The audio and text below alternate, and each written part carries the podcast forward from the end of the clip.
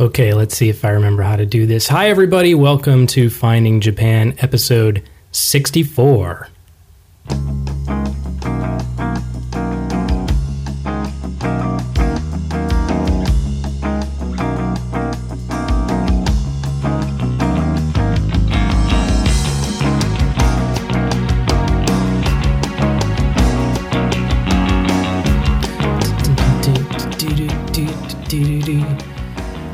Has it been that long? Oh, God, I don't even know how long it's been since I've done the last podcast here. I may even just take a look. Welcome, everybody. How are you doing? This is Christopher, and this is the last episode of Finding Japan. Uh, can't say Japan's first podcast. Can't even say Japan's best co- podcast, but it's certainly one of the podcasts.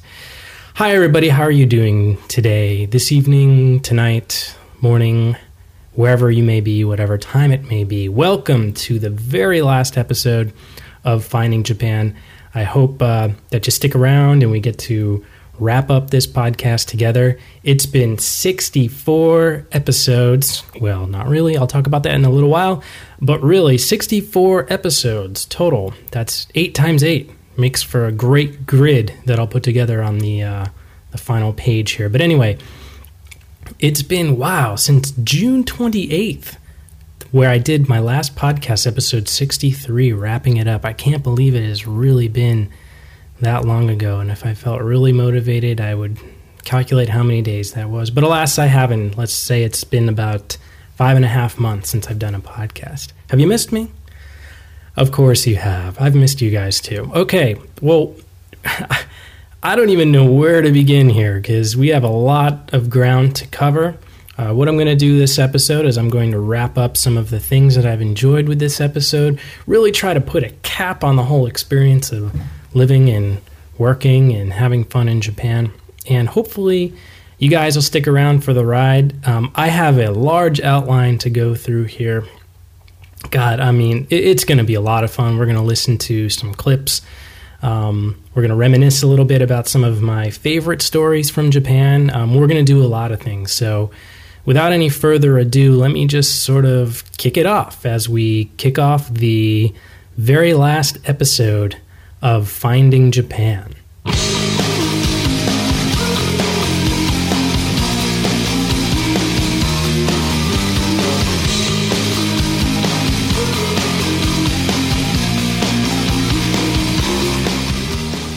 So, I guess the first thing I want to talk about is just what's been going on over these last five and a half months uh, since I did that last podcast. Well, last podcast I kind of talked about um, what was going to come up um, over the next few weeks. Uh, we landed back in the United States, um, or I did actually. Um, my fiance at the time left before me, and um, I went back and caught up with her, and we got married. So I am now officially married to the lovely Linda, and she's even more lovely now.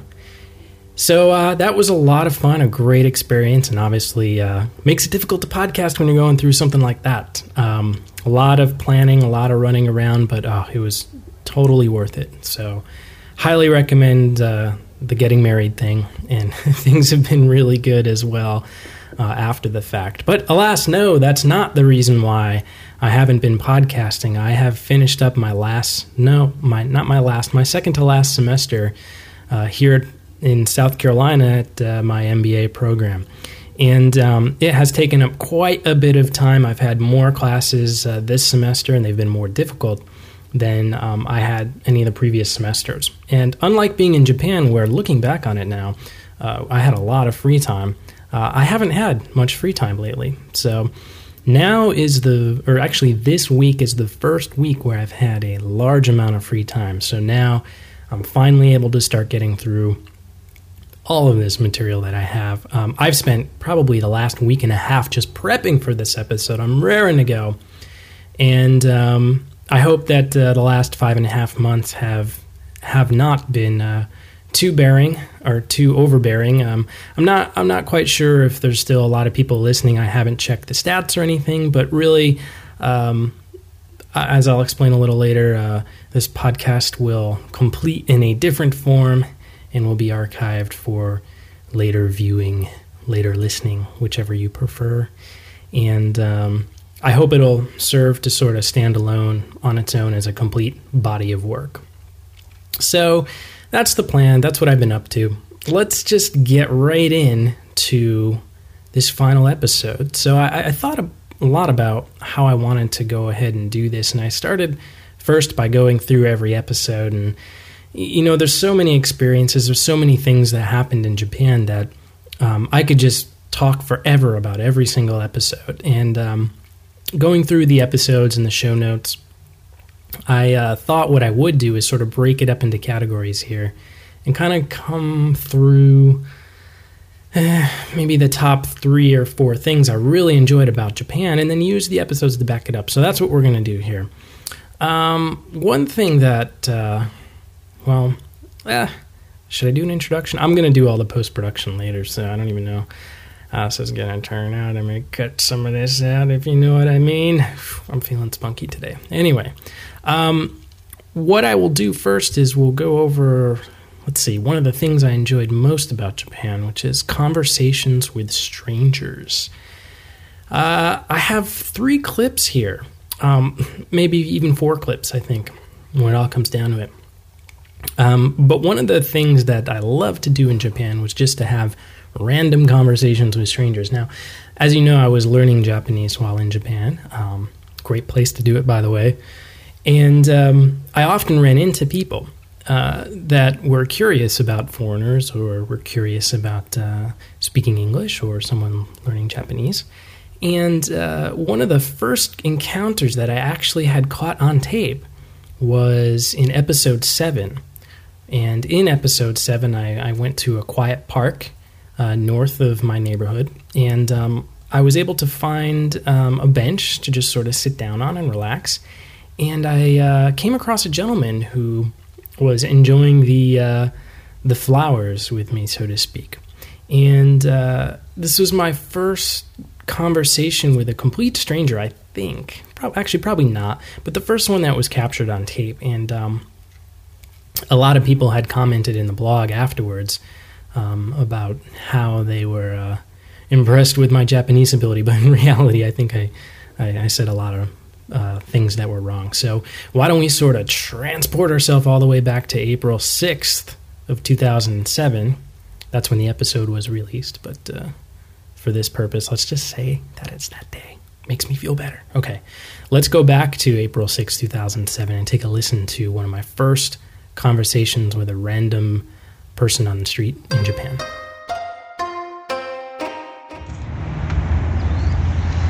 Konnichiwa. 桜は綺麗でしょう。え。は？あいえいや大学生です、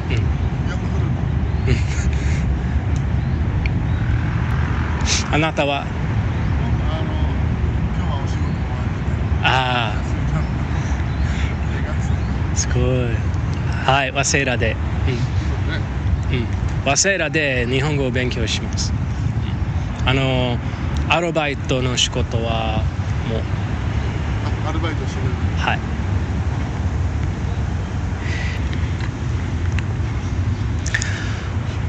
じゃあ桜は見てくださいよろしく Looking back on, on that encounter, I, I realized how terrible my Japanese was actually. Um, but one of the things that I thought was really nice is, you know, they say Japanese people are usually reserved and uh, quiet and not really fearful, but hesitant to approach people who uh, may not speak the language. But um, I, I certainly found that to be not always the case. And um, this was one of the first times that uh, I had the opportunity to prove myself wrong. Um, well, I thought the same way before, but I proved myself wrong by talking to this guy. So, um, one of the things that uh, you'll find uh, in the Finding Japan catalog of all 64 episodes, um, you'll find me talking to random people sometimes. Um, and this was probably probably the best example. Um, another really good example comes from episode 24, uh, where, where I had to do a interview project for my class. And um, oh, this was just so much fun. I remember going uh, across the Waseda campus trying to stop students who are otherwise busy, or, I mean, you know how college students are. They don't really, most of them are nice, but of course, you know, you know, you come up to them and try to ask them questions, and, you know, obviously you're a foreigner and you're struggling with language. And they kind of look at you and go, man, what's this guy doing wasting my time? Well, we certainly got a bit of that. And uh, that came across when we tried to interview three girls. And um, take a quick listen as Alex and I, Alex being uh, one of my classmates in the uh, Japanese one class we were at. Um, he's from France, and um, English is his second language, so I guess Japanese was maybe his third, or maybe English is his third. I'm not sure. Um, and if he's listening, um, hey Alex, how you doing? I haven't talked to you in a while, but I hope things are well. Alex is still in Japan studying and uh, working uh, at the university there. So, hello, Alex. Um, but let's take Alex and the rest of you back to episode 24. Um, and I'm going to play two clips here one from an interview uh, that we did with two girls. So, here we go.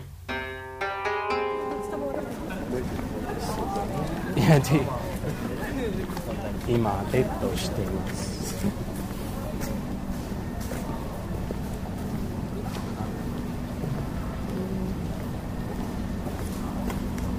The fingers over there, but just of checking. How is that? Yeah, they're not eating. Let's do it. Do you want me to do introductions? Yeah.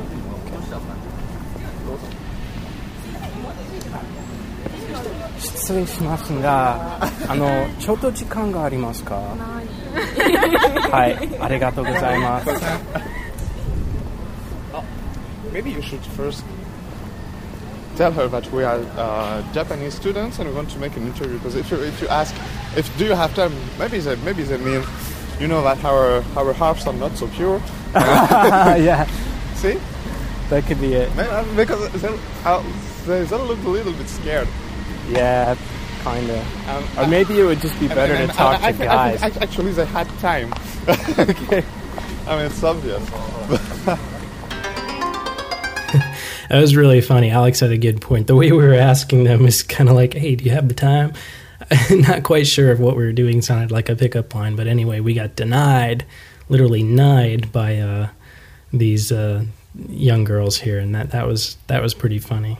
Um, I, I, I totally forgot about that till I started doing the research for this episode, and I thought that was a lot of fun. But um, we did have some success. So here's a clip from our third interview.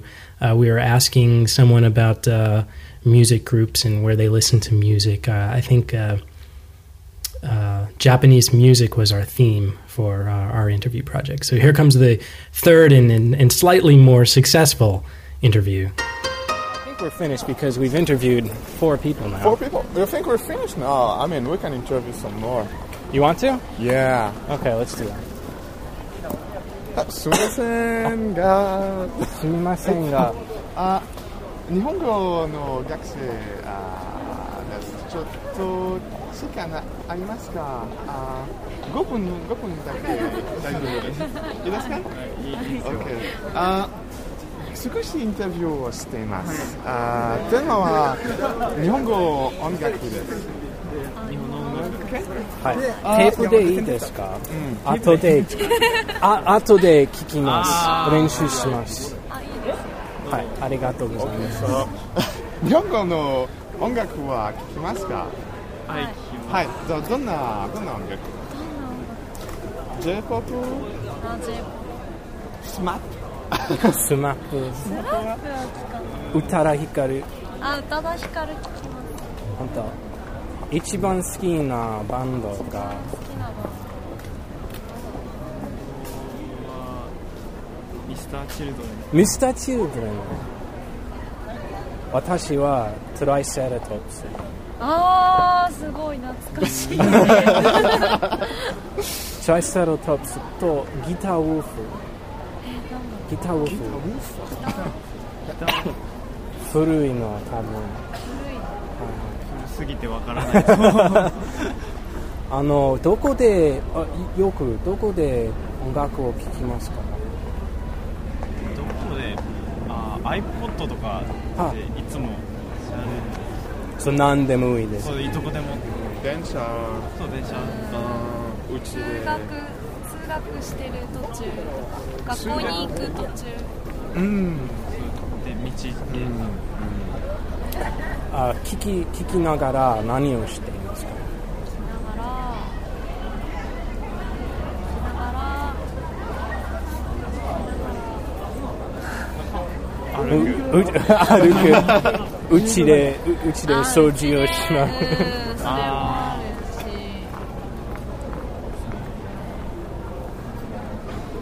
あ今仕事がありますか？仕事？はあーアいルバイトしてます、バイト。で来てもいいですか？いやーバイトで。バイトはダメです。あーダメです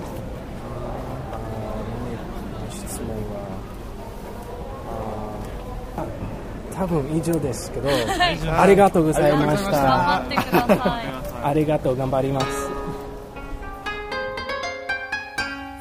It's amazing what actually learning Japanese in a classroom will help you do. Um, that was much more successful, and um, if you don't know Japanese, uh, maybe just sort of enjoy the uh, the sounds of the campus there. And uh, we'll we'll talk about sounds a little later. Actually, I got a whole set of clips for you guys about sounds. Um, but yeah, it was a lot of fun being able to interact with Japanese people, and um, I did have some experience with the friends that I made in Kamata. And obviously, um, I had some really good friends uh, who I'll talk about a little later, um, who still live in Japan.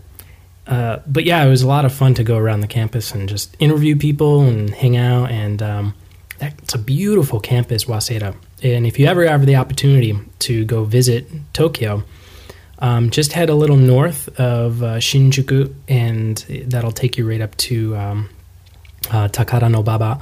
And from there, you can walk to the Waseda campus. If you shoot out of the uh, Ta- uh, Takada no Baba station, uh, you should be able to see a map there, and you can just kind of walk down there. There's a ton of great restaurants down there, very beautiful walks, some gardens, and of course, uh, you have the campus there. You can just walk right through. So take that as a little recommendation if you're heading into Tokyo. All right, now uh, I want to talk about less conversations with strangers and uh, conversations with people that I actually know. Um, as you know, if you're listening to this podcast or have listened in the past, um, you will know that I am a huge fan of Japan's first podcast, Tokyo Calling. Uh, you can find it at tokyocalling.org. Uh, and uh, that lovely podcast is run by a gentleman and a person I consider a friend, uh, Mr. Scott Lockman. Uh, he's been at this for quite a while. Um, I feel like uh, he's finally settling into his game there with podcasts. But one of the things I appreciate about uh, Scott so much is he, he's constantly experimenting and constantly challenging his own ways of thinking. And he loves bouncing ideas off of other people and, um, of course, off of his listeners as well, as you know, if you uh, listen to the podcast. Well, uh, in episode 13, Scott and I did a dual interview where we both brought some recording gear. Uh, we met up at a, um, I think it was a coffee shop in front of a hotel lobby, uh, somewhere near. Uh, Scott, you're gonna have to help me out here. Um, some somewhere near Korakuen, I think, because I remember the uh, the big. There's a structure in Korakuen. It's very very famous, and I think we were around there. And uh, Scott and I just sort of met up and uh, shoot the, uh, shot the breeze, I guess you could say. I almost said shot the breeze. I, I oh dear. Anyway, um, yeah, we we had some fun there, and um, the great thing that I love about this clip and uh, the episode actually is a funny episode because uh, I, I too was experimenting with try the uh, the podcasting format and trying different things and and this whole episode came off like an NPR bit. It, it was really funny and I was I was really getting into like doing the uh, the little talking in between the clips and editing it all up nice and uh, I had a lot of fun doing the episodes. If you have some time go back and listen to episode 13 it's it's a great listen. Um, but I'm just gonna play a little portion here uh, with Scott. And uh, I, I don't know how much I'll stick in there eventually but uh, take a listen to this and l- listen to i don't know i I don't know if the clip actually has the uh, the parts where i'm talking in between the clips but it's it's a blast if you listen to it. And uh, what else was funny? Oh yeah, uh, at the beginning of, of this, you'll hear in the background some background music, and, and there's like a uh, an instrumental version of "Raindrops Keep Falling on My Head," which really added to the whole uh, ambiance of uh, of uh, this uh, this clip here. So I, I, really enjoy this, and um, take a listen. Next, I asked Scott a little bit about why people listen to Tokyo Calling. In his comments, he was pretty modest, but I really think that Tokyo Calling has something different to offer. We tried to dig into that topic just a little bit, and I think we've only touched the top. I think the larger question really is, though, why do people listen to podcasts that don't have a particular theme in general, or that seem to focus on a particular person? I, I think one thing, I've said it before, is just the timing that I got in. I was in at the beginning and wound up on that first directory that Adam Curry put together. And then when iTunes um, went online with podcasting, I was, it was there. I hit Tokyo Calling interchangeable. But it was on the, the first level of directory there. And then it was also featured on the front page a few times. And also, I think if I do say so myself, I think it's a, a good name. There's a, there's a very good brand potential. I don't think that potential's ever been fulfilled as it could be, but just the name Tokyo Calling, I think if you had any interest in Japan or punk rock with the Clash or whatever, or even old te- telephony, you know, international long distance calls. What is it? I'll, I'll, check it out. You know, Tokyo Calling. Who's not interested in Tokyo in some way? You know, there- there- it's a, like an enigma to Sort of like the umbrella over the city in podcasting world. Yeah, well, not, not Tokyo Calling itself, but just the, the topic of Tokyo, I think, is, is interesting to, to, to many people.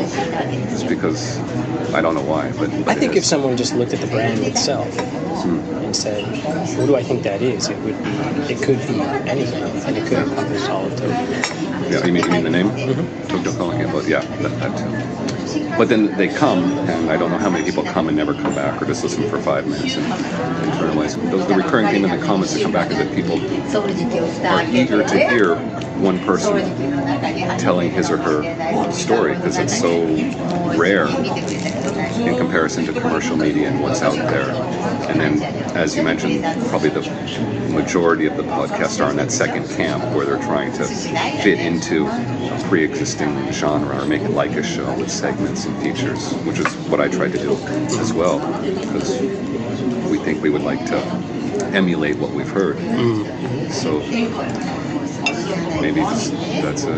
I think Rich Pav, as you say, has sort of done that even more so. Where just kind of it out there. I, you mentioned that he, you think that he is thinking about what is interesting for listeners.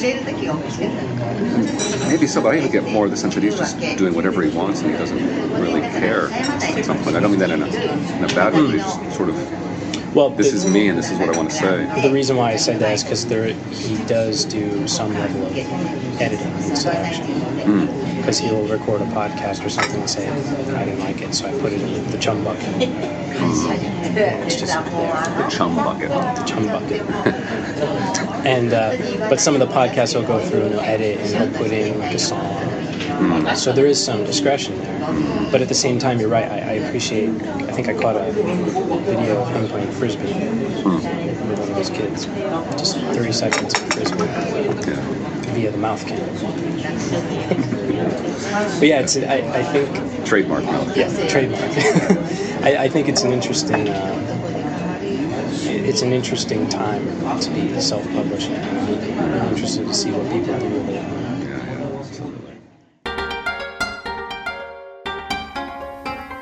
I, just realized that clip didn't have the uh, raindrops keep falling on my head. I think it was earlier in the episode, actually. But anyway, go go have a listen. That's another classic, classic Finding Japan. Yeah. oh man, I hope I hope you guys don't mind. I'm just having fun with this episode. Putting putting this all together. I mean, this has just been such a blast. Um, I was actually talking to my friend Saya last night over Instant Messenger and telling her uh, how much I miss Japan and the people there. And trust me, putting this episode together does not make me happy about being back in the States at all. Uh, there's a lot of things I missed about Japan. Um, one of the things that I miss the most, actually, is uh, the sounds of Japan. Um, you know, going around and podcasting, whether it be on my phone or with the Edirol, which is what I'm using now, um, it was just a lot of fun to capture some of the sounds. Not, um, you know, it, it's podcasting, so you're listening to something. You know, obviously, I would take pictures as well and try to post those with the episodes, but the sounds always amazed me. And uh, what amazed me even more were the sounds that I didn't expect. Uh, I would be doing an episode, and all of a sudden, um, something would happen. I said, "Wow, that's a great sound," and I would have to pause. Um, one of the sounds that I remember so clearly is the sound of the Yaki Imo truck, uh, the uh, roasted potato truck that used to drive through my neighborhood when we lived over there in uh, Sumiraku. So, from episode 11 here is uh, one of the most famous sounds of Japan uh, from the Finding Japan series, and this is the sound of the roasted potato truck.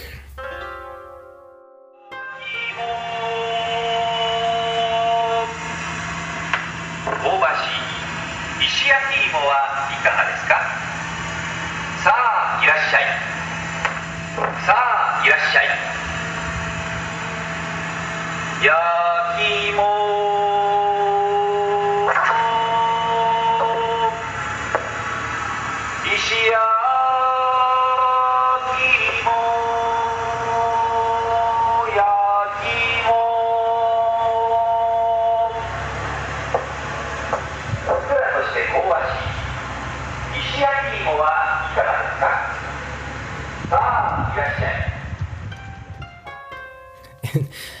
And the Yakiimo truck was only one of many illustrious vehicles that would crawl through the small streets of our neighborhood. We used to have the truck that would come through asking for old electronics, like uh, air conditioners and uh, I don't know what else, televisions, etc. The uh, you know, I think the Yakiimo truck drove through maybe four or five times before I finally went down there to buy a roasted potato, and I think it was 300 yen, which is about at the time it was about maybe 275 US dollars, and uh, it it wasn't that good. Actually, looking back on it, it was a little dry, but um, no, it was a lot of fun. Um, so that was uh, that was a blast. The Yakiimo truck, and uh, throughout the year, Alex and I, my roommate uh, not my classmate Alex, uh, my roommate Alex, uh, we would try to perfect the uh, the Yakiimo song, um, and uh, we got pretty good at it. I don't know if I ever recorded it, but uh, we got pretty good at it, and uh, that's always a source of fun out at a bar here in the United States, and just bust out with the Yakiimo song. So that's been quite a bit of fun there. We got a lot of mileage out of the Yakiimo truck. Um, next is a, a clip from episode 40, uh, where I was taking a walk through Asakusa. Um, I believe this day I was just kind of cruising around and um, checking out a bunch of different storefronts, etc. I'm actually going to pull up the episode page here. Um, but one of the things that was really great about this episode is I ran across a sound I didn't expect, and this is what I dubbed the uh, the zombie cleaning crew. Um, also, in this episode was an audio clip from Sumo Wrestling. If you want to check that out, uh, there was an only in Japan and some stories about homelessness. Um, but clearly, clearly, the highlight of this episode was the zombie cleaning crew clip. And uh, I'm going to play that for you right here. I think this one was actually recorded on my cell phone, so it doesn't come across very well, but I'm sure you'll enjoy. So enjoy the zombie cleaning crew clip.「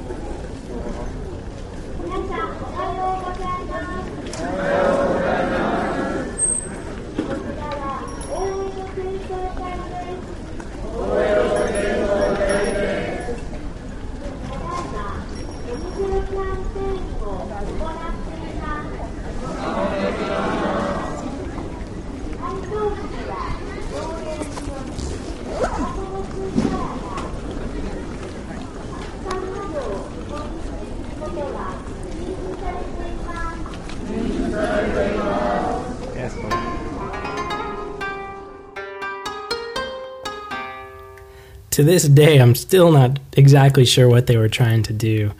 Um, in that episode, I sort of described what I was seeing, so I'll leave it to the uh, episode itself if you want to go check that out. But that's that was another great sound of Japan, and I it's funny because I can remember exactly what corner it was on, and uh, uh, God, those sounds really bring you back. Um, it reminds me, I was just listening to Scott Lockman's latest episode of Tokyo Calling, or not his latest. The, I think it was 128 or 127, and uh, he was at the corner of uh, Ginza major corner there where the, there's a department store and what he called the jumbotron.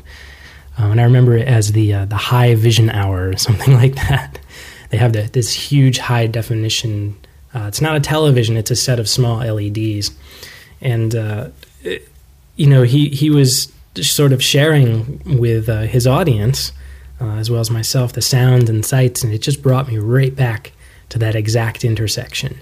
And um, because while I was in Japan, I, I, didn't have a car. I had a bike for a short period of time. Uh, but because you don't have a car, you, you really tend to recognize intersections much more uh, because you're usually walking. And hearing things like this zombie mob clip, I can remember the exact intersection in, in front of the garden in Asakusa.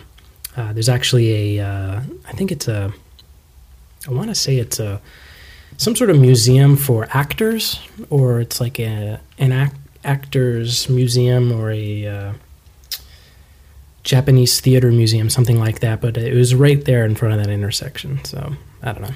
If you've never been to Japan or Asakusa, you're like, okay, whatever. Um, but if you have been, um, you probably know exactly what I'm talking about. And that's what these types of sounds do. They bring you right back. Uh, another one too was uh, Let's see, we have a clip from episode 48 where I toured various coffee houses. Um, didn't really go door to door, but basically we did a, a sound tour of um, some of the uh, different coffee environments, as you know, with the coffee episodes, which we'll, we'll talk about in a little bit as well.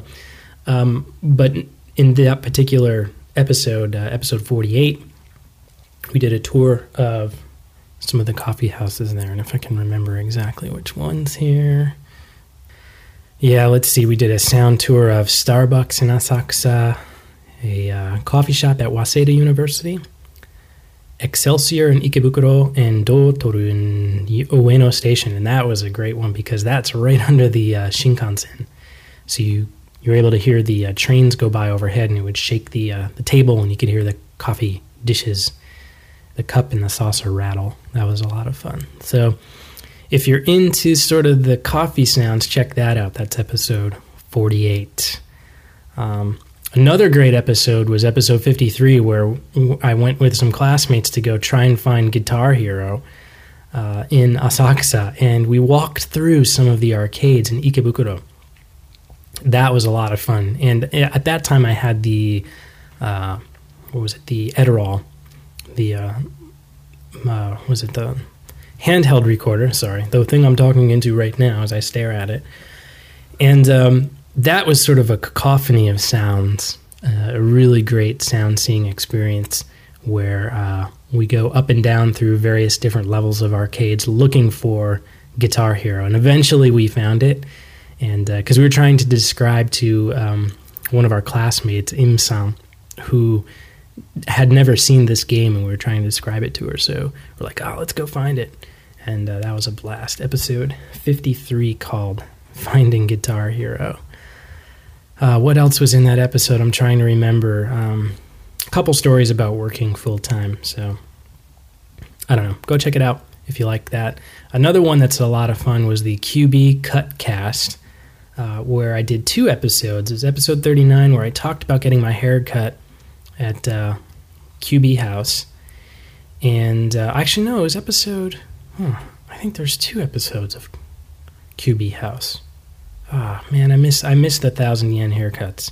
I wonder if there's still a thousand yen. Can someone in Japan let me know? Are they are the haircuts at QB House still a thousand yen? I hope so. But anyway, no. In episode 51, I uh, got a haircut at QB House and podcasted the whole thing and then actually posted episode 51 redo as the entire 30 minute end to end unedited version of the getting your haircut at QB House Experience. So check that out if you're interested. And then last but not least, we did a all sound podcast, episode 61, the mother of all sounds of Japan podcast, if I do say so myself, where uh, we did 16 clips of sounds from Japan that covered, uh, wow, quite a long time period from, let's see, goes all the way back to May of 2007 and all the way to April of 2008. Lots of different uh, sounds, uh, including uh, what it's like to ride the Yurakucho line. I covered, uh, let's see, crows at uh, my university, um, some classroom audio where we were talking about, uh, was it Korean, Korean schoolgirls in our oral expression class another one where our class was singing some lame SMAP song, doing like an impromptu karaoke. Uh, we were watching the uh, disaster preparedness video at the Tokyo Bosaikan, which is their disaster preparedness center. Some video about smoke inhalation. Um, some awesome French elevator music in a coffee shop.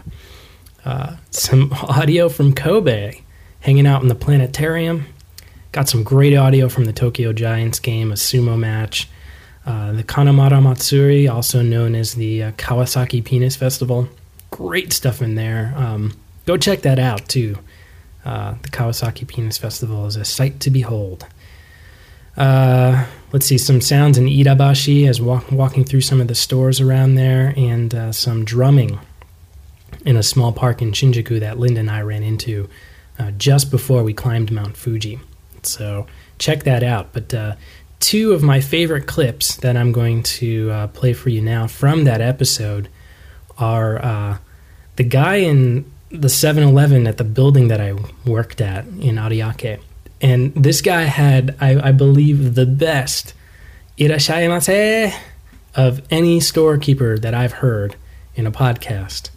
Um, kind of hard to hear him in this one. Um, you can kind of hear him in the background, but what what really makes this clip, I think, um, one of the best clips that I've ever recorded was a combination of the sounds that the shopkeepers are making, as well as the uh, the music that's being played. So let, let's listen into this clip really quick.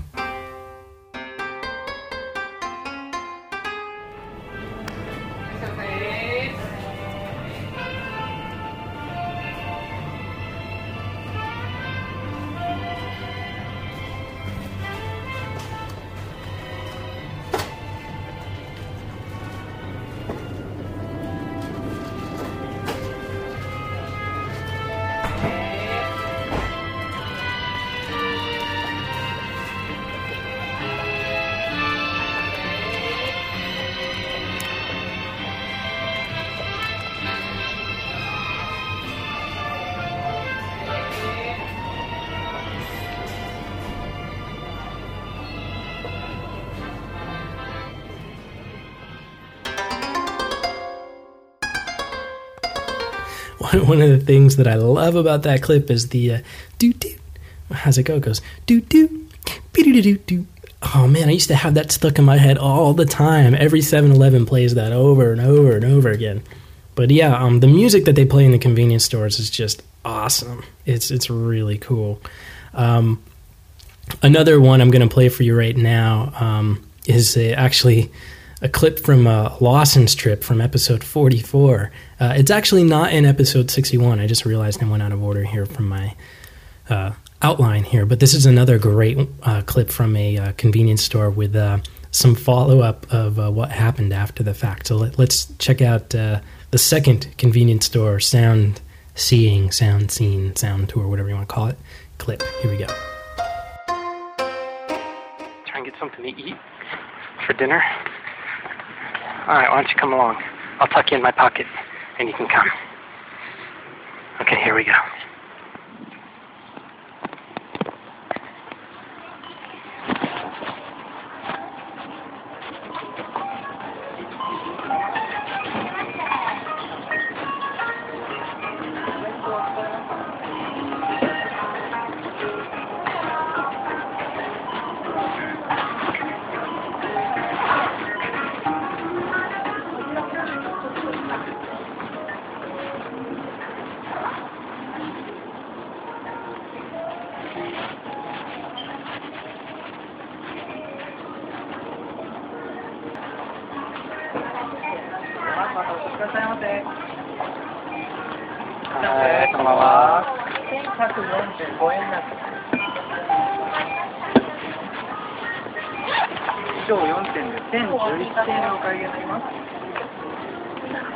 をお付けしますかあいえ大丈夫ですはい。失礼します。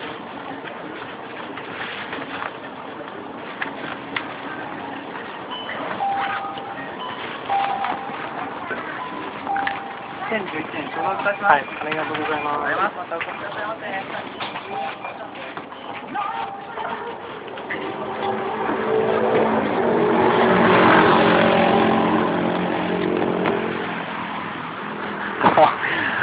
That was brilliant.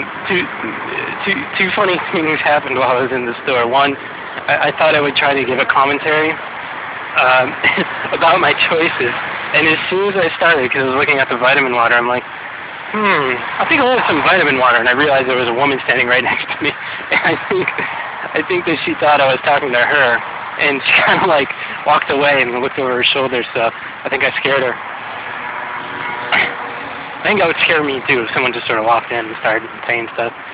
But oh, three funny things. I don't know if it caught it on the uh, recording, but as soon as I walked in, there was like this '70s like I don't know.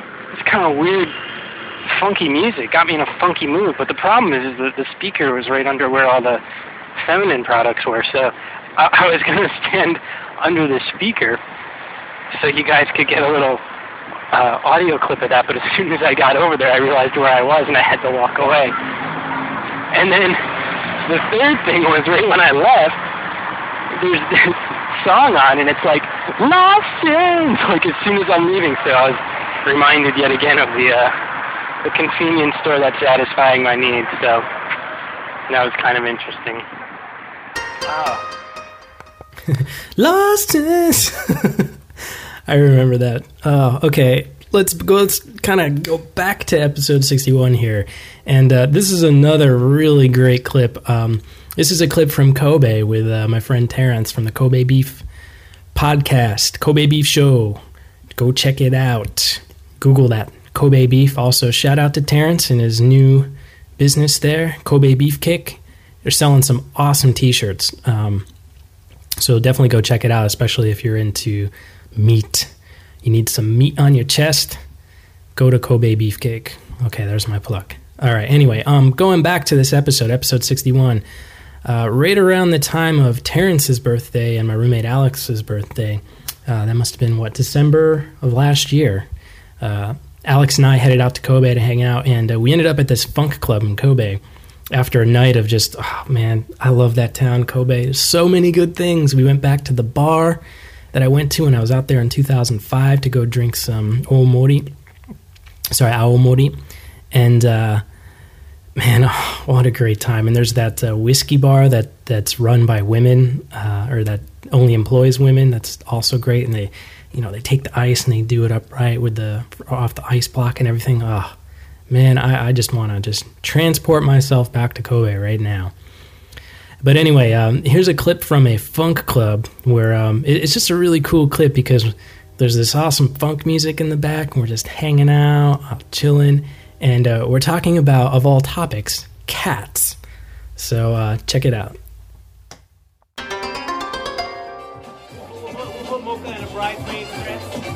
Mocha Mocha, Mocha Chan in a bridesmaid's dress. She'll hate it. In a little cage, yeah. My cat. Yeah, the whole time. Scratching at it. Uh, it's cute cat. cat.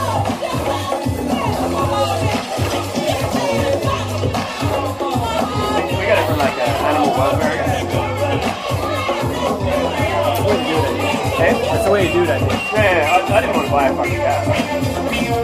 It's not worth it when there's cats in your home, you know? You get it, you get it, is it a he or a she? Oh, it's a she. Yeah. You get it as a kid? Oh, it's an it now. Got a, got. No, but did you get her as a kid? Yeah, yeah. Yeah, I get that. That's about it.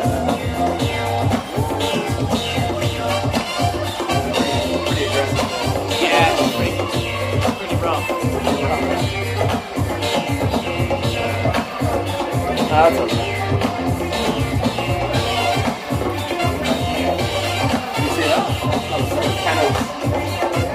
Handmade. Yeah. How do I make this? Wow, cool pattern. Wow. The pattern's sweet.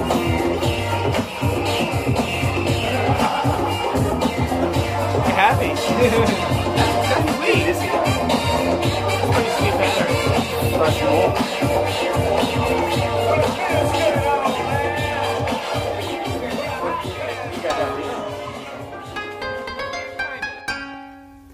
Man, that clip is like another world, huh? You know, you got the ding, ding, ding, ding, ding, ding, going on in the background, and we're talking about, hey, did you get her as a kitten? that was a great night, though. That was that was a lot of fun. So there you go. That's some of the sounds that I just love from Japan that brings me back. There's a lot more in those episodes too. So definitely check it out. And if you're a new listener and you're into sounds, go start with uh, episode 61. That'll that'll get you primed uh, for all the other podcasts.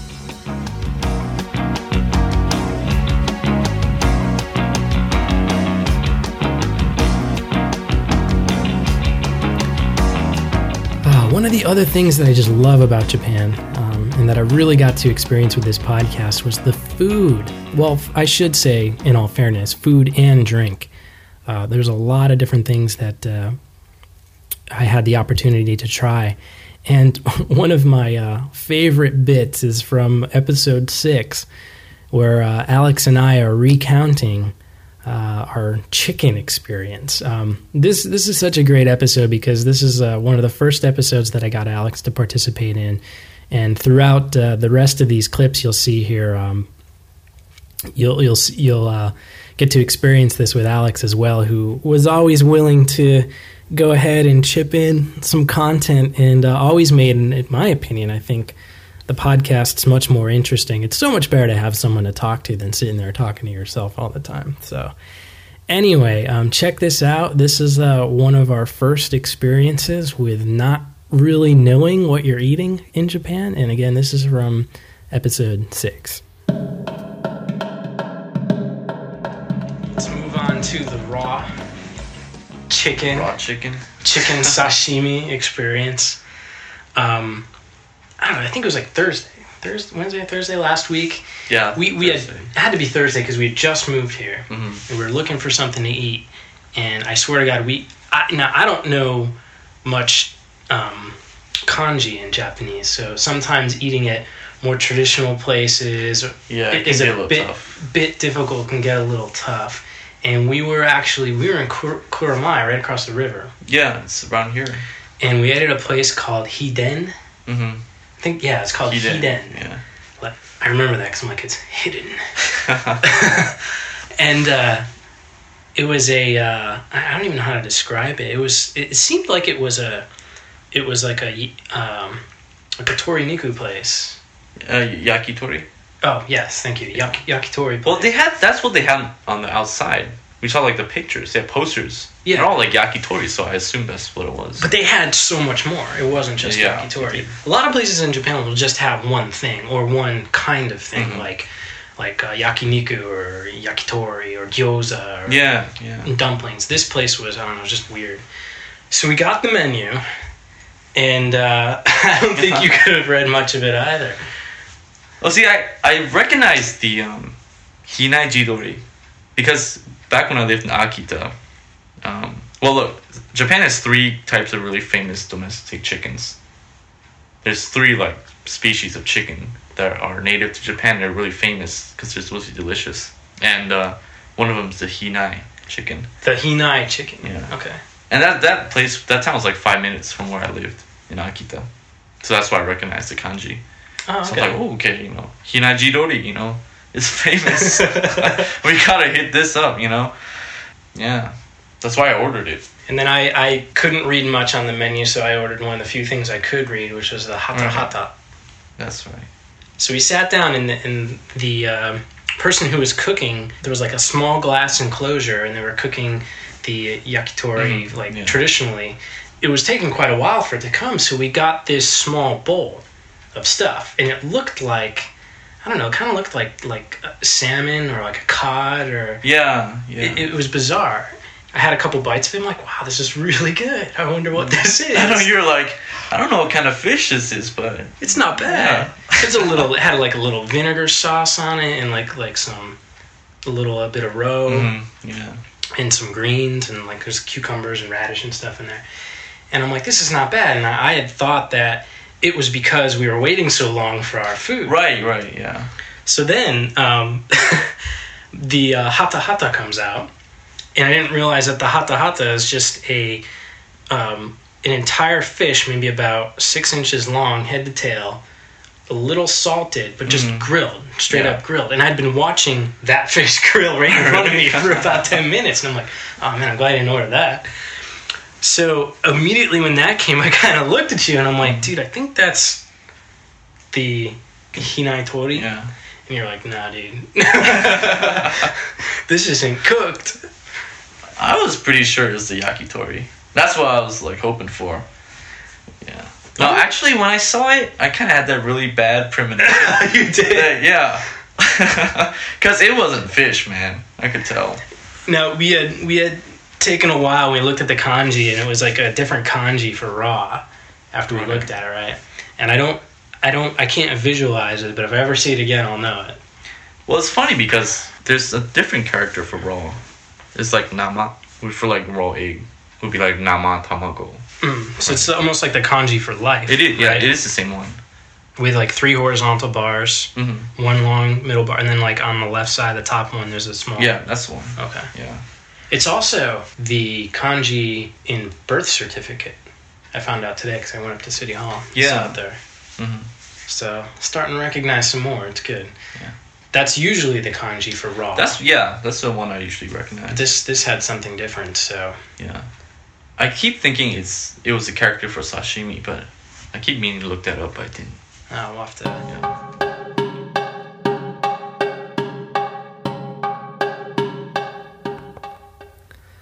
Another uh, frequent, well, not frequent, twice contributor to the podcast is uh, my good friend Fred, who at the time was back in the States and in Europe and all sorts of funky places. And uh, managed to meet up with Fred through the miracle of technology to do two coffee episodes. Um, these episodes were dedicated entirely to the topic of Japanese coffee, which uh, among some people is a very serious topic. I mean, Japan. Japan knows its coffee, and uh, there's a lot to talk about when it comes to Japan and coffee. Um, this next clip is a clip from one of those episodes, episode 21, uh, where we talk a little bit about coffee in Japan. And um, another thing to check out in that uh, episode, too, is a uh, review from Scott Lockman of Tokyo Calling about uh, a coffee place that he went to called, let's see here, I think uh, called Allée France. So definitely check that out to get the full effect. Um, and um, like I said, episode 48 is a continuation of episode 21, where we talk about coffee in more detail and we do some sound tours of various coffee places that I had mentioned before. But um, anyway, let's take a brief clip from episode 21, where Fred helps me discuss uh, the finer points of Japanese coffee. But yeah, so overall, let's let's rate Starbucks on a scale of, of one to five. I, I give it about a, I, you know, I got to give it a three because it's nothing hmm. to write home about. It, it's Starbucks. It's consistent. It's okay. It's it's Starbucks. Here's the one thing, though. I want to talk about something unique in Starbucks in Japan. Okay. So instead of little sugar packets like you get everywhere else in the world, they have this little these little they're like little you know the little coffee creamers that come in these little plastic things with the paper top kind of thing with a little foil paper top. Yes. Instead of actually putting a little sugar in, you put these little sugar gooey things. They have the regular sugar too, but but naturally, when in Japan, do like the Romans or whatever. And uh, so you put this stuff in your coffee, and it's actually so much better than like regular coffee and sugar in the United States. Hmm. Do you usually put sugar in your coffee? Is that like, are you basing this from a sugar in coffee mode in the U.S.? I am actually I, I have a high degree of, of changing upness with my coffee. So many times I put sugar in, many times I, I don't put any sugar in. Um, you know, I, I, I like to I like to mix it up. Depends on my mood. Depends on you know I don't know whatever. See, that's a And, difficult uh, thing for me to comment on. Um, so at least three or four different types of coffee. Now there's there's one coffee type or one coffee manufacturer that's pretty prominent in Japan, and that's called Boss Coffee. And I think what I find amazing about Boss Coffee is on their logo it says um, the boss since 1992. Well, he may be a relatively new boss, but he is definitely the boss. He's the boss since 92, man. I started high school in 92. no, 91. Yeah, yeah, yeah. So you were you were a sophomore. Now, I I actually have a picture of vending machines that I'll put with the post here. So if, if, if the listener is listening now um, and you guys are interested, take a look at the show notes while you're listening, and you will see a picture of the actual vending machines. And I'm gonna I'm gonna show Fred the same thing right now. We're gonna go through and we're gonna talk about maybe some of the ones that we've had here. Really, I think that, that we can pretty safely say we've had probably all of them. I think so. I remember the hundred percent black or whatever it is coffee. Okay, so in this in this particular photo right now, we see one, two, three, four, five, six, seven, eight different types of actual coffees. This this particular machine didn't have any Boss coffee in it. I don't believe. Yeah, at least we don't see any. No. I think it's I think it's important to discuss the red versus blue labels. So the Um, blue labels are all cold coffee, like iced coffee, and all the red labels are all hot coffee. So the actual cans themselves are are, are hot and cold because the machine actually has like a hot compartment and a cold compartment to give you your hot or iced coffee as as you please. If you if you actually read the labels too, the the top ones say for those who are studying Japanese, they say tsumetai, which is um, the adjective used for any sort of cold drink, not cold weather, but but a cold drink. And then the red labels are attakai. It actually means warm. It doesn't mean hot. But one of the things that's really interesting about these types of machines is that though they do have uh, how, how to describe this though they do have hot drinks more often than not the can is burning hot and the liquid inside is just sort of semi-warm I was just gonna I was just gonna mention that. So the can is actually in, like it feels like it's it's thick enough to be a steel can, and it just it's hot. It really is hot. It's very hard to hold in your hand. They need like a little Starbucks sleeve. there's a new type of coffee that i've been really digging it's called uh, big black Big black. That that kind of reminds me of Bear Beer, but that's a different podcast.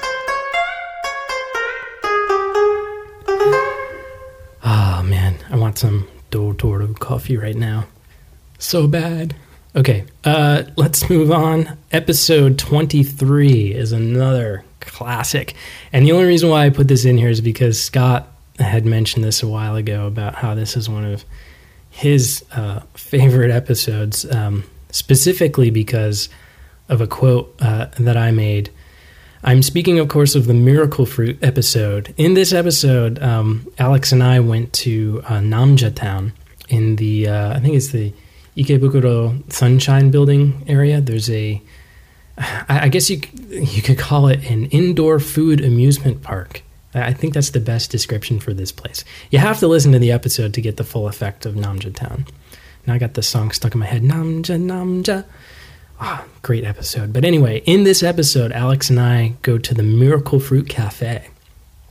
And uh, the Miracle Fruit is a, uh, it's kind of like a seed that you chew and it turns sour things into sweet things. Um, you can get some more detail on that episode, but definitely check it out. And um, we're to go to a clip here about that episode. And uh, one of the things I love about this episode is the music in the background. So pay attention to that. Here we go. Episode 23, the Miracle Fruit episode, one of my favorite clips. So I guess one of the interesting things about the miracle fruit is that all these desserts, I guess, taste super sweet, but they really stress like how many calories there are in it. And there's very there's very few. These? Comparatively speaking, yeah. Kilocalories? Yeah, I think you're saying because because you're having eating the miracle fruit, It normally wouldn't be sweet. It's probably like not much sugar in it. Right, right. Yeah. So I guess like after taking the miracle fruit, it tastes just as good, but you don't have all the calories from the sugar. I hope we don't die. Yeah, we have no idea what we're doing. We order, some, order something else. Dude, there's a hypodermic needle on this platter. All right, so we're gonna take the miracle fruit now. I guess we're supposed to just chew it. Tastes a little sweet. Now it's starting to get really bitter.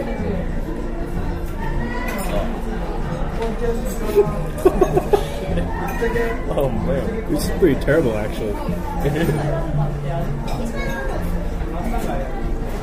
Are we supposed to eat it? I think you can. I don't think hurt you. Mine turned into pulp. At first, I felt kind of like a heat. Really? Comfortable bit. Um, like my tongue felt like hot sensation few seconds. It looks like a Tic Tac. If you bite it in the dark, it'll spark. It's pretty sour. Almost like tingly bitter. Mmm, now it's getting really weird. Wow. I start biting through the skin. Oh, this is weird. It's not too bad. Hold on. Actually, yeah. It's getting progressively worse, actually. Mine's pretty much disintegrated. Me too. I think I'm just gonna swallow this. I don't know how you can get rid of it. Well, it's been two minutes.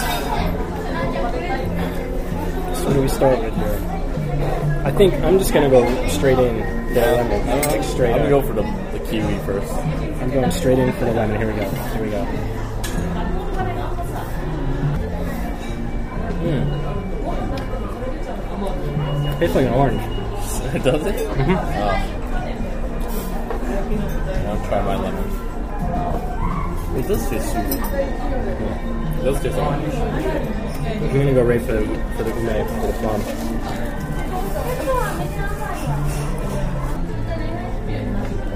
Still really sour. Hmm. Just pause the recorder here to eat some. What are these pecans? I think so. No almonds. Jeez, I don't know my nuts. I'm hopeless. Ah, but let's let's get back to the podcast here. Yeah, and then episode 41, the drink review. This, this is a great clip because Alex and I try to do some math to figure out what the uh, watered down Nikka actually is. Um, in Japan, I mean, I, I talk about this in the podcast, but uh, to give some context, um, in in Japanese convenience stores, are usually the test bed for new products, and new products, especially drinks, don't last very long. For we had like Pepsi cucumber for I don't know how long, maybe like a week. Um, and then also with the seasons, there's various different beers and drinks and everything else that comes out. So, as a side bit to some of the podcasts, we would do a drink review where Alex and I would uh, buy a bunch of drinks from the convenience store and kind of go over them uh, with the listener and say, oh, this drink's good, this drink's not.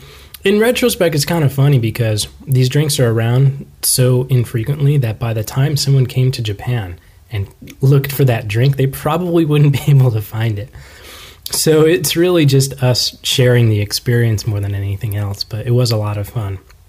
This clip uh, in particular is kind of funny for two reasons. One, because obviously we're already getting a little bit inebriated and you can kind of hear it in our voices. Um, but the other thing too is some really cool music in the background. Um, our neighborhood was beginning to have their matsuri, and they were either in the midst of it or practicing. I don't quite remember, but definitely check this one out too, episode forty-one. And uh, this is the uh, drink review where Alex and I discuss the finer points of Nikka whiskey and attempt to do math. So we arrived in the convenience store today, and I see this uh, Nikka Black Clear Blend in a standard soda can, and it says something 10. 10 I can't read it. There's too much kanji there. What does it Well, the first two characters, yeah, I think it's Ten Tenjan, Tenjan Tenjan, and has a- Mizuwari. Mizuwari. So like mixed with water. Or Tenzen Mizuwari. I'm not sure what second one is. But it means natural. So I'm thinking, okay, it's going to be some sort of like soda drink with a little bit of whiskey, like a whiskey and like a whiskey and club soda or Mm. something like that. No, this is uh, Nikka whiskey, and you know, Nikka whiskey's nothing to write home about, but it's decent. Right. Well, this is quite terrible actually, because they've watered it down an incredible It amount. is, yeah. I have to admit it's incredibly down. And I think Nikka, on average, um, I don't know what the proof is, and I'm looking for how much alcohol, but this only has nine percent. That's quite low. I still have a flask of Nikka actually in the kitchen. Okay, I can go grab check that out. It's kind of cool that we have this background music. Beth, you open this, Yeah, it's coming in pretty clear. I just opened the window a little bit. But I don't think they're actually doing the festival. Nah. It's probably just rehearsal, maybe.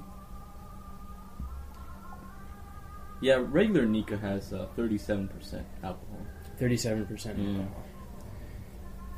So they had to dilute it uh, four times. So it's one part water, or one part Nikka, Yeah. and four parts.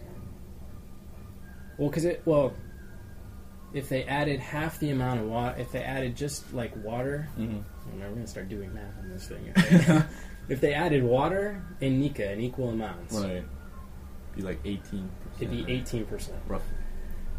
If they did twice as much water as Mhm. Nikka, then it would be a third. Right. So there's three parts water, Right, one part. one part Nikka. Yeah. Okay. So this is a ratio of three to one water. So take a, take like a, a a little you know cup mm-hmm. and fill it up a quarter, and then pour water in the rest, and that's what I'm drinking right now. It's quite quite bad. Yeah. So- it was, it was really Man, that's that's pretty funny. I really like the music in the background, though. I think later that evening we went out, kind of walked around, checked it out. You know, one of the things that's disappointing is that throughout the um, production of this podcast, I was keeping some notes and doing some behind the scenes kind of work, which it's kind of weird because the podcast itself is pretty intimate, so there's no real behind the scenes. Like the podcast itself is sort of a behind the scenes of you know my life, or at least my life during that period. But I did have some good video footage. Unfortunately, my external hard drive crashed earlier this year, and I lost all of that extra footage and all that extra sound. So, but I do have these bits and pieces, and uh, you know, listening back to this episode certainly uh, helps me remember uh, some of the memories. So that's uh, some information about the food and drink in Japan. Um, also, there was a lot of pictures on my Flickr account where I actually created a set just for food and uh, talked about some of the different food items I had run across. So you can check that out too on the site while it's still there. What do you mean while it's still there? Well, I'll talk about that in a little bit, but uh, let's sort of take a quick break and then uh, we'll cons- uh, we'll complete uh, part one here, and I will move on to part two of the final episode of Finding Japan.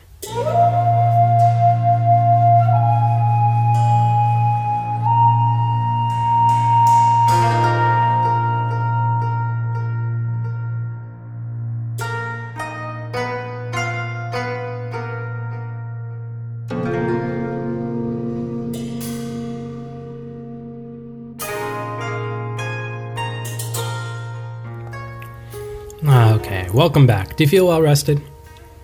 I hope so. This is going to be a long episode. I'm sorry, guys. You may have to break it up. I thought about actually breaking it up into multiple um, actual physical recordings, but then I'm like, you know, 64 is a nice number. I, I really like that number. I, I had hoped that I'd get to 100 at some point, but that never happened. But 64 is a good number, you know, 8 by 8, nice and even, round. I don't know. I like that number, 64. So we're going to leave it at 64.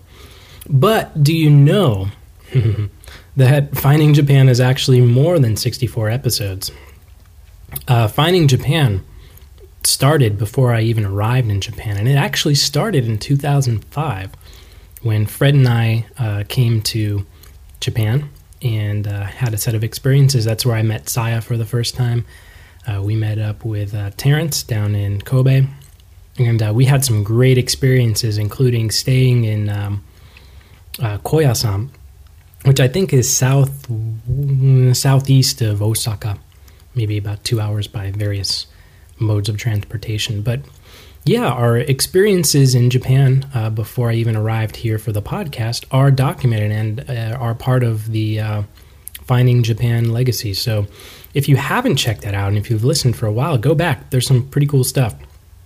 I think uh, maybe the first eight episodes are video, and there might be one audio podcast. I'm not sure. Um, and then there were also maybe two or three, well, what I'll call prologue, or yeah, prologue episodes um, to Finding Japan as well, where I talked a little bit about what was going on in my MBA program and uh, what I was expecting before leaving. And those are really cool because in in a lot of ways, it's it's very interesting to see um, where my head was at before I came to Japan. And that's where I want to turn to next. So, um, what I'm going to play for you now is one of the uh, clips from one of those prologue episodes. And this goes all the way back to October of 2006. So, this is over two years ago. So, let's take a, a listen to that episode going all the way back to late 2006. Um, I am currently in business school, um, which has been a recent development. I think at this point, I've been in business school since the end of July, and we've already completed nine classes, so it, it's pretty amazing. And uh, apologize if there's some road noise here.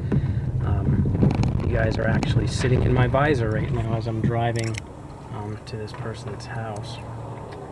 But um, basically, uh, I am in my late 20s and I am interested in other cultures, specifically Japan. And really, finding Japan is a little less about obviously finding Japan because we all know where it is on a map, and more about finding myself in Japan and uh, basically growing as a person um, culturally, uh, knowledge wise, and just you know being little more generally aware of what it's like to be a human being. And that is essentially the goal at this point.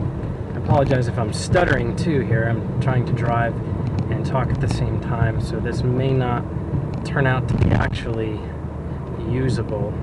Um, I've also been quite inspired by some podcasters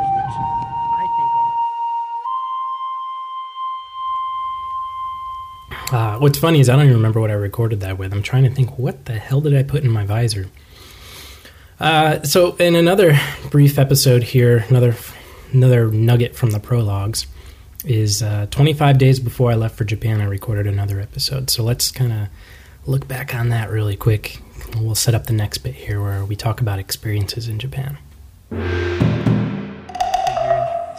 That uh, it would be about time to get back in the podcasting habit, uh, seeing as there are only 25 days left until I leave for Japan, which was the uh, leaving for Japan was the primary reason for starting this podcast, um, so that people who are interested in possibly moving there or uh, would just like to get to know a little more about what it's like for a uh, person who's not familiar with Japan to live there for an extended period of time. Um, hopefully, I can share some of those experiences with those who are interested. And if you're not and you're just listening anyway, I'm not really sure why you're listening, but it's okay. Thanks. Okay. Yeah, and you know, looking back on that, I really hope that I was able to do that with Finding Japan. Um, you know, I, I, became familiar with Japan. I found Japan. I guess that's sort of the running joke with the name of the podcast, right? Did you ever find Japan? You know, you were there for 18 months. Uh, yes, I did. Um, but uh, more importantly than finding Japan or learning about Japan is um, finding myself. And that was one of the main reasons why I went to Japan, is really to learn about myself and to expand um, myself as a person. And um, there was a lot of uh, experiences humbling, exciting, confusing, weird, strange, funny, all sorts of things that happened while I was in Japan. And uh, that's what this next section is about really is exploring and learning and getting around and sort of the experiences of in Japan and I, I really can't claim to try and sum up all of those experiences in a short podcast episode where I summarize the entire podcast. I'm not trying to do that. Um, if you're interested in Japan, I would really recommend going through and listening to the whole podcast.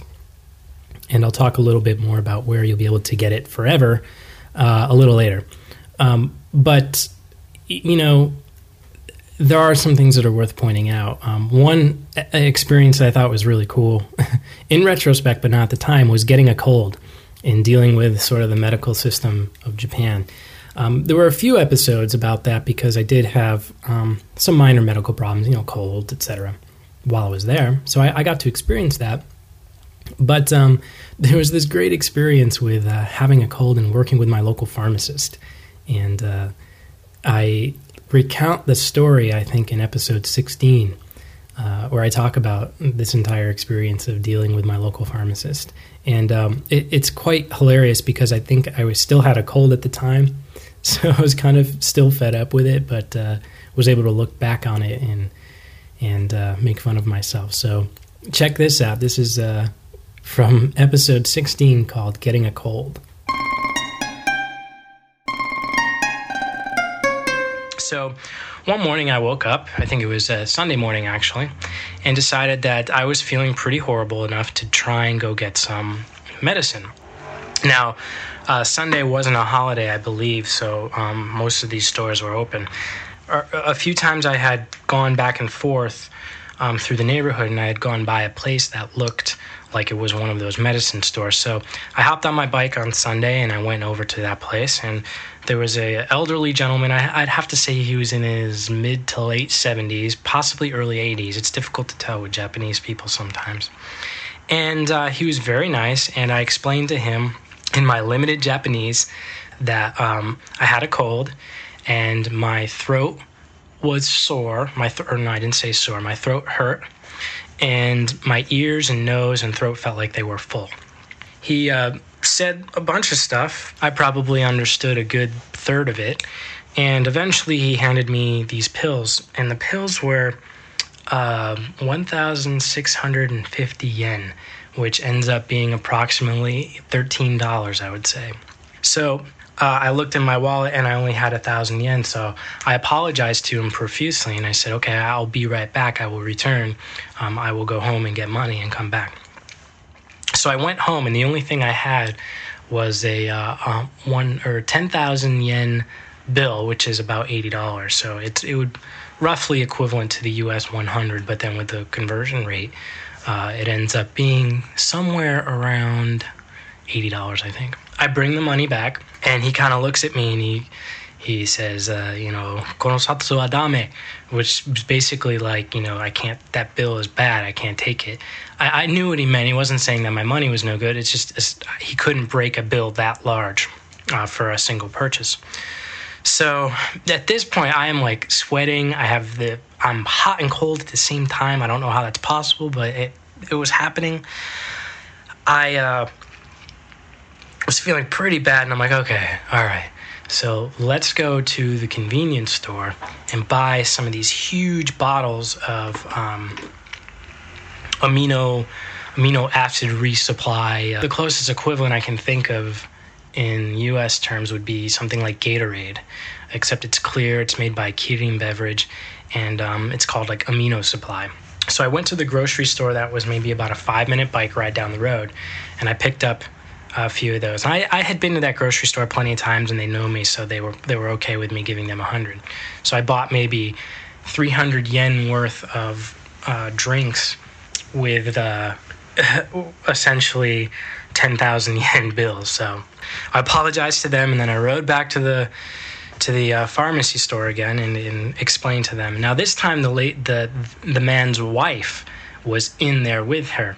And as soon as I walked in, they both started apologizing profusely. I think they could see that I was like sweating, I wasn't feeling good, and I have a feeling, you know, I sort of ran the uh, backstory in, in the back of my mind um, later on that evening. And I have a feeling that the woman came down because she heard a foreigner talking, and by the time she came down, I was gone. And then the guy explained to her that I had a hundred, and she probably yelled at him because because I was in pain, and she he should have just taken the bill anyway. That's the uh, in my imagination that was pretty much how it went out, but I, I don't really know how it worked. So I, I got back to the store the third time, and they were both there, and the woman was so nice and he brought the pills over and I paid for them with uh, two uh, thousand yen bills. And uh, they wanted to sit there and talk to me, and I was like, "Oh God, here we go."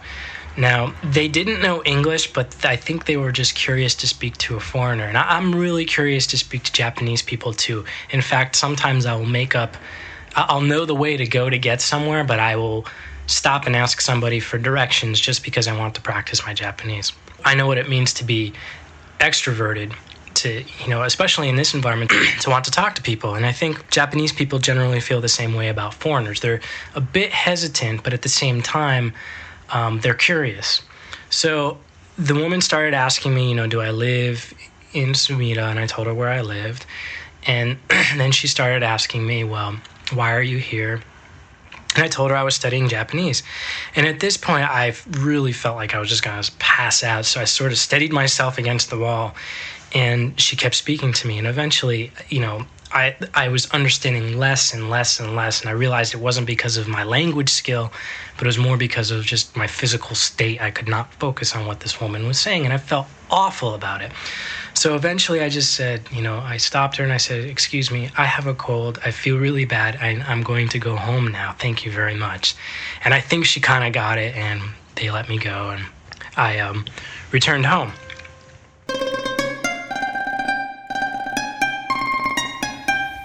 It, it wasn't all that bad, um, but it definitely is kind of funny looking back on that.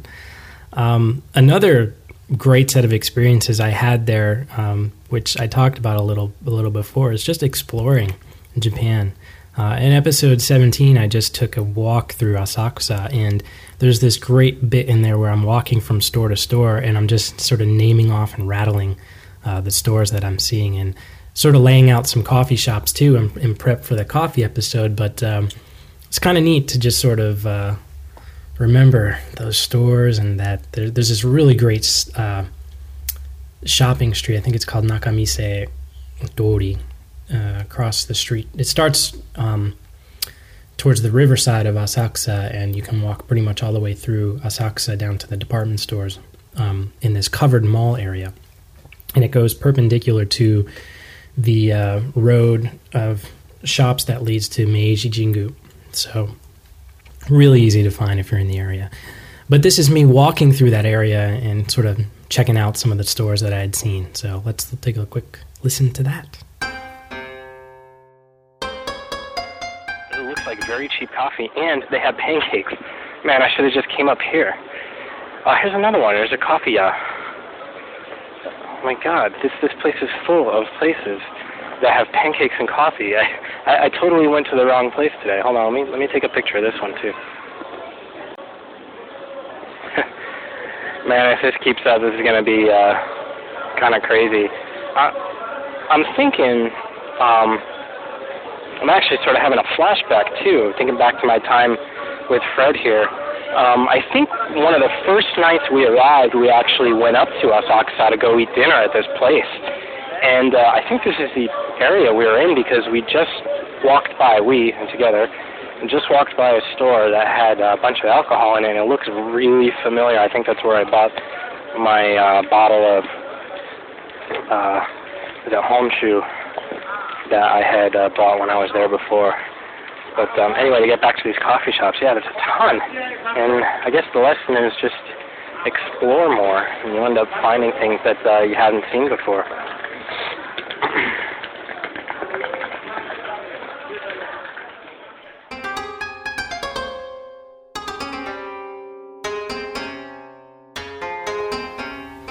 Another fun part of learning to live in Japan was learning to deal with the commuting. Uh, like I said, I didn't have a car in Japan, and I had a bicycle for a short period of time, which I talk about in episode 30 called, uh, well, I don't know if that's the name of the episode, but uh, the episode's about getting my bike stolen. Um, it, it's a really good episode. I recommend checking it out. Uh, so good, I'm not going to put a clip. Um, but um, no, one of the things that uh, I remembered from Japan is the uh, Pasmo pass card system that had come out when uh, I had just gotten there, or just shortly before I got there, was a new system, and they were running this commercial that I remember, and I had it stuck in my head for God a year, and I totally forgot about it until I started doing research for this show. So now I'm gonna throw it back in there and have you guys uh, have this thing stuck in your head. But um, I think I may have also posted a link to the commercial. But uh, here we go. This is from episode 19, the Commute Cast, where Alex and I talk about getting around in Japan and how to do it and how the transportation system works. And uh, here's the clip of the uh, Pasmo commercial. Now, I think Tokyo Metro has the Pasmo, Mm-hmm, right. which, uh, man, I can, I can never get that freaking song out of my head. I'm going to find it and I'm going to insert it right here.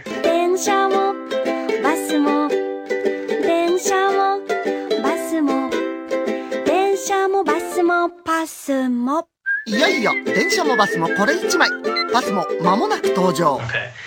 Um, so now you'll have it stuck in your head. Ha! Maybe, maybe I'll get it out of my head. no, it- it's a really cute commercial. So there were quite a few other great experiences that I had in this podcast, and um, we'll talk a little bit about those. Uh, episode 36 is where I recall climbing Mount Fuji. Definitely um, a good episode for someone who is interested in climbing Mount Fuji. I talk a little bit about uh, what we had to do, what it was like, and uh, what I would have done differently, I think. Um, also, uh, in episode 38, I talk about uh, heading to Miyajima and uh, playing with deer, uh, which is an activity that we did during our summer vacation in Japan, where Linda came out and we toured Japan for about two weeks doing various things. Um, there's a lot of other great content, I think, in the podcast for someone interested in Japan, and also a lot of other mm, what I would call reflective content, um, where I learned a lot about myself. Um, one episode that comes to mind is where I discuss the allegory of the overcoat. Um, I'm not going to put a clip of that on there or bore you with it, but um, I really think that documenting this experience in Japan allowed me to really reflect on myself and my own personal growth. So there's sort of the Zen moment of the wrap up podcast. But um, I think I learned a lot, and uh, I'm glad I was able to share it with people who are interested and sort of reflect on it now. Um, the other thing, probably to note about the podcast, if you haven't listened to it before and this is your first episode, uh, welcome. You know that we're over an hour into the podcast, um, but there were a lot of video episodes, and uh, I recommend going to check those out as well. They will be part of the Finding Japan archive. Um, episode five, we took a tour of Meiji Jingu, and uh, that was a lot of fun. I think it was my second or third time there, the main shrine in Tokyo. Uh, episode eight was the Hanami episode, where I met up with some friends, including uh, Terrence from Finding uh, from from Finding Japan. No, Terrence from Kobe Beef Show, and uh, we got incredibly uh, saucy that night and uh, had a lot of fun. But you can see some of the video from before that. Let's see, we did some cooking with Alex where we tried to make hot dog faces. Uh, um, there's episode 14 where we rode the Tokyo monorail, rode my bike to Otemachi one day, and pod, did a video podcast of that. There's some slideshow video from the Asakusa Tanabata Festival. Uh, the Yakiimo truck, which we talked about before, I actually got that guy on film. Uh, there was this got some of the boats that go up and down the Sumida River. Uh, obviously, the deer of Miyajima. There's a Tokyo Game Show episode if you guys are interested in that. Episode 47 and uh, episode 54 where we went to the Osaka Aquarium. Among other episodes, there's some other stuff there too. But go check it out if you're into video. Um, there was some things there, so probably about a dozen or so video episodes that we were able to do. Okay, where do we go from here? Uh, well, let's wrap it up. I think um, some final thoughts. Uh, you know, this this I'm I'm glad I had a chance to do this final episode. Um, I'm sorry it took so long to do, but hopefully it sort of caps off the Finding Japan experience.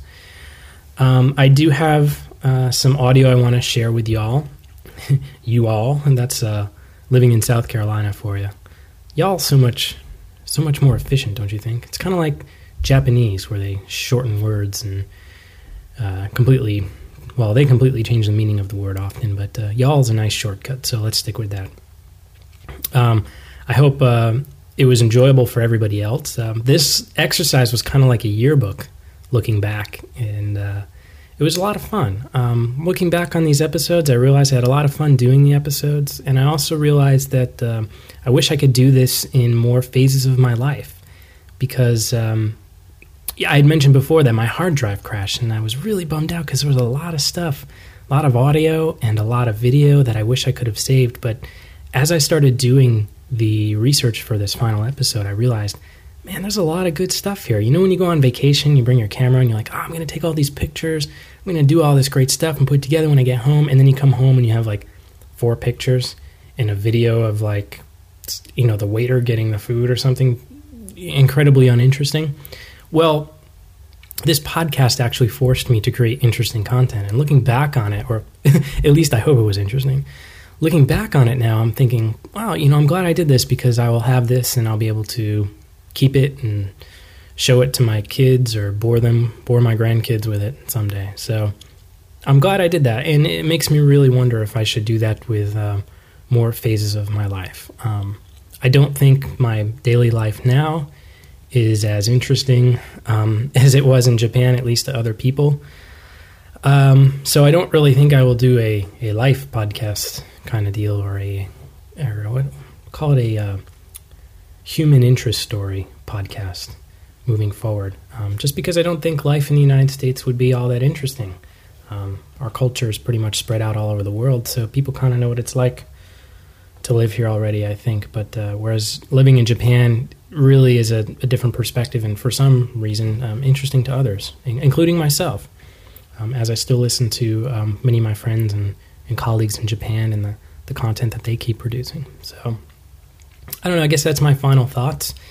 Um, another final thought is uh, I think I found Japan, uh, but more importantly, I think I found uh, myself and learned a lot about myself. Um, I would encourage anyone who is thinking about living or working abroad um, to go ahead and do it. Um, if you have reservations, just uh, know that it can be a great growing experience and a uh, very humbling experience in terms of learning things about yourself. So I would highly recommend doing it uh, to anybody. Um, if you're a college student or even a high school student, you have the opportunity to study abroad, do it. That's one of the things I completely regret not doing when I was in high school and college. So take advantage of that. And um, if if for whatever reason you wish you could have gone to Japan but didn't, well, uh, hopefully this podcast has helped you live vicariously through my experiences, which is one of the points of this podcast. So there you go. Um, let's see. Some special notes here. Um, I asked for some thoughts uh, from some of the listeners, and I got some responses, so I'm going to play those next.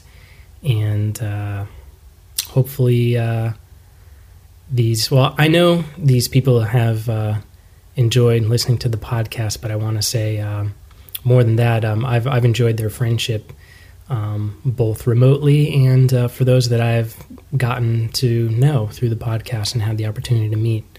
Um, the first uh, sort of goodbye or farewell will be from uh, Aaron. So here we go. Hey, Christopher, it's Aaron from Hamamatsu, leaving you uh, an audio message uh, about my favorite parts of finding Japan and what those could be. Uh, well, there are a lot of them, and I think mostly it has to do with your hospitality. And by hospitality, I mean not just in the physical sense, in that I have met you and you know gotten to know you better in in in a personal sense, but also that your hospitality in terms of putting out your personal experiences in an open and honest and uh, authentic way to anyone who would want to hear them. And uh, that's a it's a very um,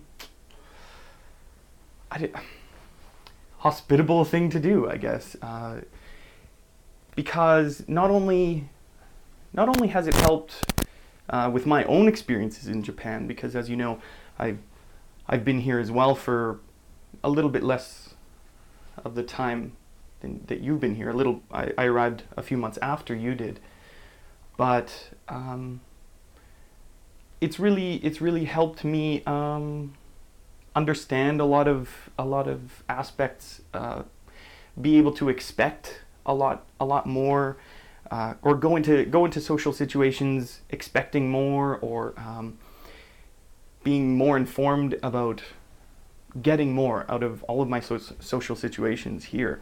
And that might sound a bit uh, mm, maybe grandiose or far fetched, but I don't mean it to be. I I, uh, I really do feel as though it w- it's you know this this is almost the uh, equivalent of the Lonely Planet travel guide or um, or or any any sort of hostel guide to traveler's guide to Japan. Um, this is really from start to finish. I think even in your earlier episodes, very much an adequate representation of how it is to live here. And I don't know. I think it's I think it's been a really really uh, interesting and entertaining and informative and uh, process in in total. And I'm sorry if I'm I'm, I'm gushing a little bit, but but I'm really uh, I'm really going to be sad to see it to see it end, and maybe that's also because my time here is ending as well. So again, maybe maybe it's a bit uh, maybe it's a bit too um, you know I don't I don't mean to gush so much, but nonetheless, there you have it. Uh, I appreciate your project, and uh, I think I'll look back on it and remember my own experiences and uh, and uh, I don't know. I think it's I, I just think that it's been a special thing, and um, I can't wait to hear more from you. And uh, I'm just really glad that uh, that you you decided to put it all out there for all of us, really. And I think uh, I think that everyone would agree that that's been really helpful in many many ways. So sorry to see it go. Uh, sorry to see you go, but hopefully I could see you in Tokyo before you leave, and maybe even North America when you get back there and I get back there. So for now, take care, and we'll talk to you soon, okay? Bye bye. Thanks, Aaron. That was really nice. Actually, I, I didn't even listen to that until I uh, was going to do the production for this episode. So thank you very much. Um, for those of you who don't know Aaron, um, was a great individual living in Hamamatsu for a while. And um, he also had a podcast called Letters to Nana that was excellent. Um, so I recommend you go check that out if it's still up. Um, but uh, Linda and I had the opportunity to meet Aaron, and he's just a, a great individual and a, a very thoughtful man. Um, so, you know, this is not very surprising to me because we've met quite a few great people here in Japan or there in Japan. I say it like I'm still there, but I'm not. Um, no, but we met quite a few great people, and Aaron certainly one of those great people. And um, I I hope that I did that, and I hope that uh, I'm glad that you you got that out of uh, the podcast, and I hope that um, other people do as well. And um, you know, it was really great meeting you, and uh, Linda and I really enjoyed uh, your company when you came up to Asakusa and uh, had dinner with us and walked around for a while. Now that was really nice, and hopefully we'll get to uh, see each other again uh, if we get up to the uh, Pacific Northwest area, um, up above there, a little further over there in Canada. So hope you're doing well, and thanks for your comments, and hope to catch up with you really soon. And and by the way, Aaron is a mean chess player. He just beat me the other day on Facebook, so. Uh, we, at least we have chess to keep in touch, and uh, I'm looking forward to a rematch.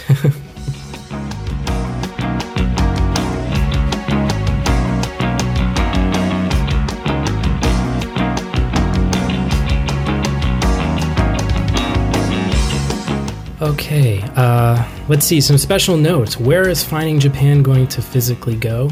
Um, I'm going to move all of the files over to archive.org. Um, archive.org is a great place to store archival content.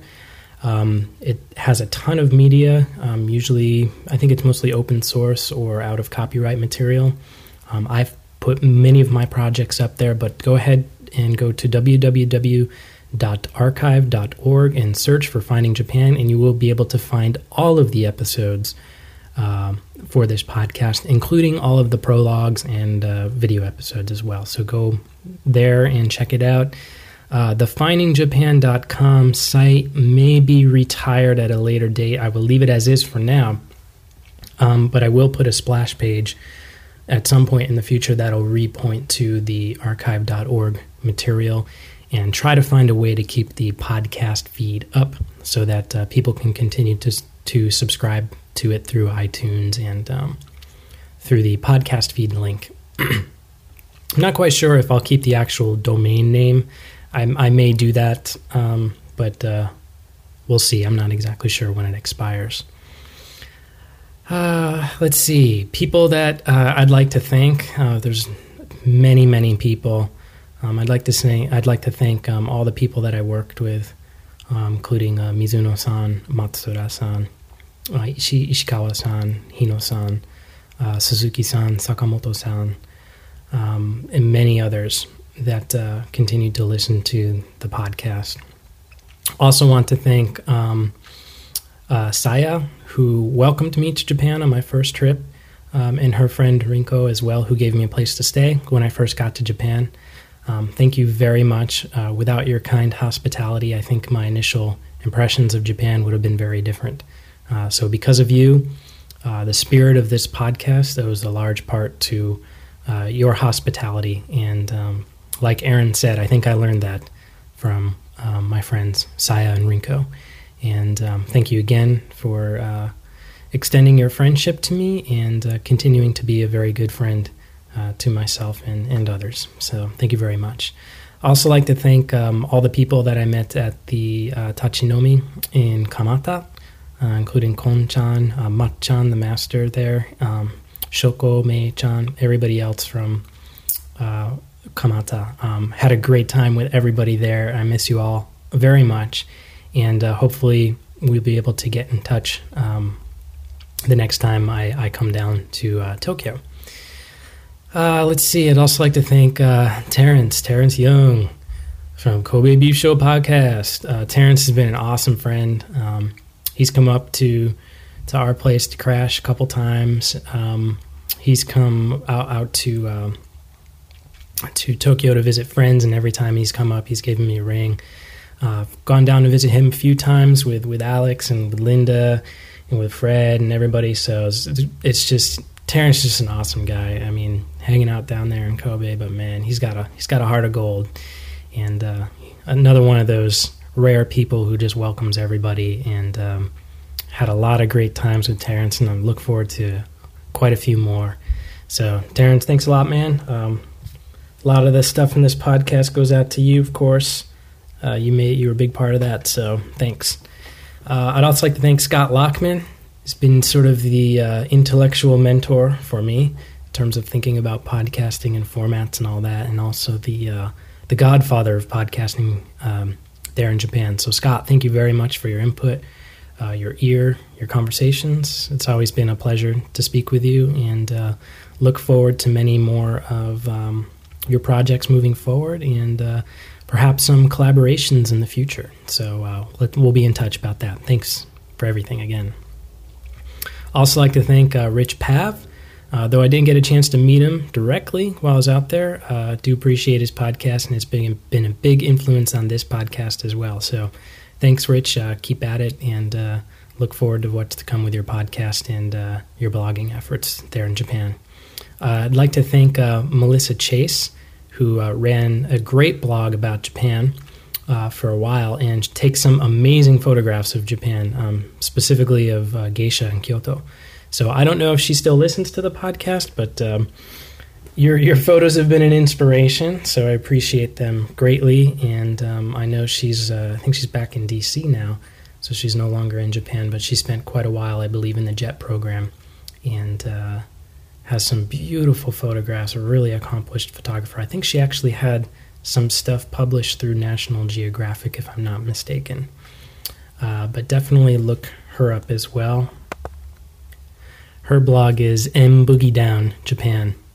Uh, M Boogie Down M B O O G I E D O W N dash Japan.blogspot.com.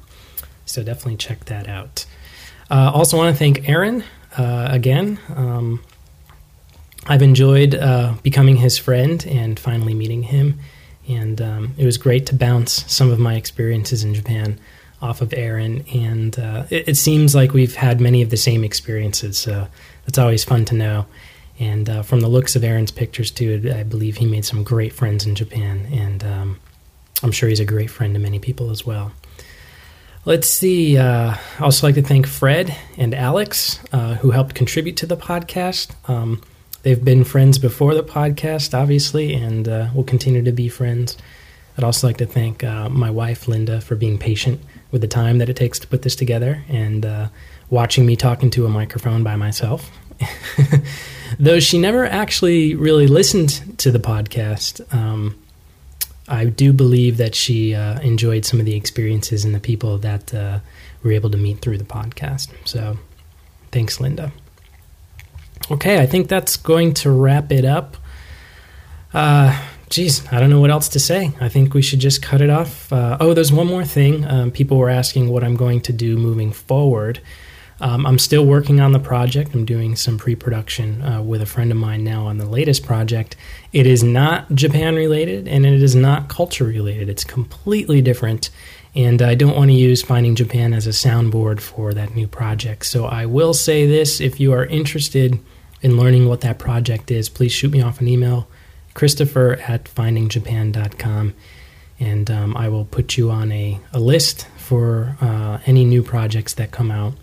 And then that way, uh, I don't have to subject you to anything not Japan related if you're not interested. So that's going to do it. 64 episodes, uh, plus or minus some additional ones. I had a great time in Japan, learned an awful lot, and I thank you for listening to this podcast and uh, all these recordings. And I hope that they uh, encourage more people to find their own Japan sometime in the future. Thanks, and I'll talk to you all later. Bye.